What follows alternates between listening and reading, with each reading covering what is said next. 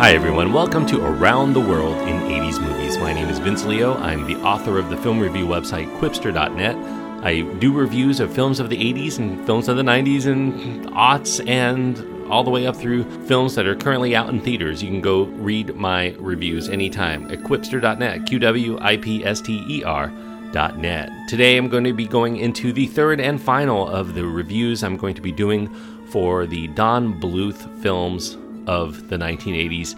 It is called The Land Before Time. It's an animated adventure. It's G rated, suitable for all audiences. The runtime is a very short hour and 19 minutes. The voice cast includes Gabriel Damon, Pat Hingle, Helen Shaver, Bill Erwin, Candy Hutson, and Will Ryan. The director is, as I mentioned, Don Bluth.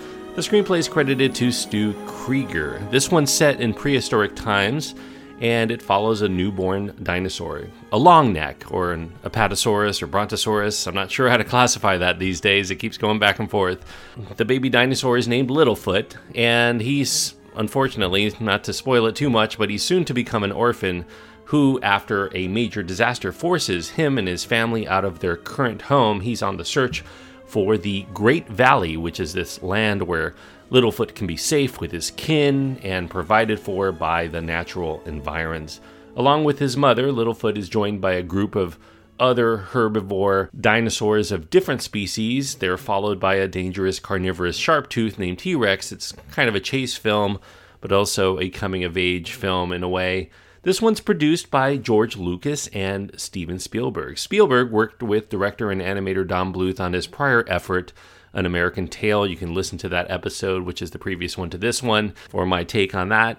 There are some similarities between An American Tail and The Land Before Time because they both feature a similar story of this young family member who, without his family, has to survive in a strange new land with help from a motley team of new friends. This one is very respectable. It's a high quality alternative to the increasingly forgettable animated works of Disney in the 1980s. Disney would course correct themselves with the release of The Little Mermaid the following year, kicking off the Disney Renaissance. In the meantime, The Land Before Time would be a resounding success for a 2D animated film at the box office back in 1988. The film would prove so popular that a series of direct to video sequels began in 1994 those sequels would eventually become the most successful direct to video series over the next decade. They had 11 films in all, including this one, under its belt. They stopped finally making them around 2004, but then they picked up with a TV series a little bit later. Seeing that dinosaurs were all the rage as an interest among children in the late 1980s into the 90s, the film's success also planted the seed of inspiration on what Spielberg would do or could do with dinosaurs in a live action film that culminated in Jurassic Park in 1993. That one also had the help of George Lucas, specifically his effects studio, Industrial Light and Magic. I think Spielberg also produced an animated film in 1993 as well called We're Back. I don't think that one did as well as The Land Before Time, though. As with other Don Bluth directed films of the era, The Land Before Time is unafraid of exploring darker areas than Disney had been willing to delve into at the time. There are strong shades of Bambi in particular in this kind of throwback to the kind of animation that Don Bluth wished Disney was doing more of, and that's the reason why he left. We have death in this film, there's mortal danger. It lets the young viewers out there experience discomfort and fear throughout this film while also delivering some life affirming messages to foster perseverance and the positive aspects of finding family among those who may be different than we are, this is a simple tale of survival, but one that emphasizes that some things are worth more than one's own life to preserve, including the well being of family, specifically our children. It's also a warning to be wary of the predators of the world, in addition to frightening natural disasters, and also the importance of sticking close to those that we love and helping them in order to have a better chance for safety within our society. In addition to the plot that's built on a basic journey structure, The Land Before Time emphasizes its characterizations among the varied and endearing personalities that are given to the dinosaurs and the other animals. There is an underlying theme of dinosaurs not being able to mix together, though it does progress to the point where they soon realize that they are stronger working together than they are in living apart. This film also emphasizes that the loving guidance of our parents continues on long after their passing. Littlefoot frequently feels he receives reminders and advice from his mother beyond her untimely death early on in the film. Interestingly, this film was released on the very same day, November 18th, 1998, as Disney's own animated feature, Oliver and Company. The Land Before Time dominated in its first month of release, so much so that the heads over at Disney decided to keep Oliver and Company out in theaters until it finally made more overall at the box office so they could save face and say that they had the most lucrative film of that year and made just a little bit more in twice the amount of time and twice the theaters more or less as The Land Before Time.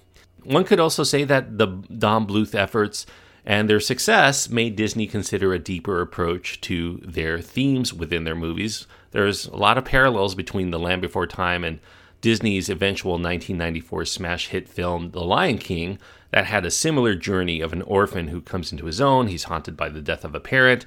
There's similar sub themes of the cycle of life that was changed to the circle of life, of course, in The Lion King.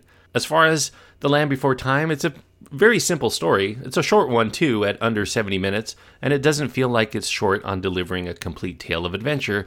A little bit of trivia here reportedly, the film had been about 10 minutes longer However, Steven Spielberg, seeing the final cut, ordered several scenes to be edited or chopped out altogether because he felt that they were too scary for young children, that they were really striving to entertain. So, unlike the other Don Bluth films, they seem to be getting less mature over time, especially under Steven Spielberg, and hence they ended up parting ways because I think that Don Bluth felt he didn't have the creative license to be able to do what he wanted, which was one of the reasons why he left Disney altogether.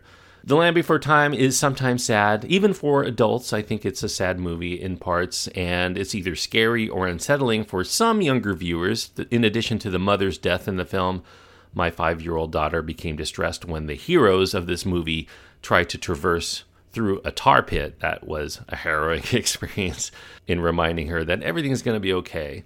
Although I have to say, this is my first time watch through the film, and I wasn't exactly sure, given Don Bluth was at the helm whether everything truly indeed was going to be okay for sure. This is a gently delivered view of the world of old, and from a modern perspective, it's a lesson that the world can be a scary place if traversing beyond the safety net of one's own family and community. This is also a lesson ultimately delivered with the James Horner song that's sung by Diana Ross during the end credits. That song is called If We Hold On Together.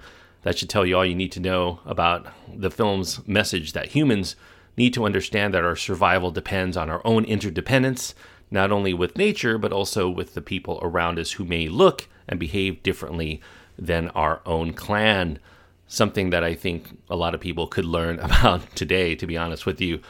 I'm going to give The Land Before Time three and a half stars. Even though I know that this is skewing a little bit younger for its demographic, I do recommend this very highly for younger people to enjoy, especially those who are really fascinated by dinosaurs. It's a good tale, and I think kids will respond to it quite well. I don't know if adults on their own who did not see this and have the eyes of nostalgia for this film will be as into it. However, I do still think for what it is, it's still a good film. I do recommend it. Three and a half stars out of four for The Land Before Time. So, along with The Secret of NIMH and An American Tail, I hope you have enjoyed this mini excursion into the works of Don Bluth, at least through his films of the 1980s, and and then we're gonna bounce into another set of three films from the 1980s that have some sort of connection. I'm going to be kicking off the next series with Bill and Ted's Excellent Adventure. That is the very next review for those of you who like to watch the movies before I get into them or rewatch them. For a lot of you out there looking forward to catching up with that one. I haven't seen that one in at least a decade, so I've always been entertained by that film, not to spoil what I'm going to say about the review in a week's time. Thank you, everyone. I hope that you enjoyed this journey around the world in 80s movies enough to click the subscribe button if you haven't already. And also, don't forget my other podcast where I cover brand new reviews of films that are currently out in theaters. That's called the Qwipster Film Review Podcast. You can do a search for that. Q W I P S T E R is how to spell Qwipster. Also, over the last year, you can check out some of my work at the In Session Film Podcast, where I've been the co host of the extra film segments of that show. So until next time, we go back in time with Bill and Ted on Around the World in 80s Movies.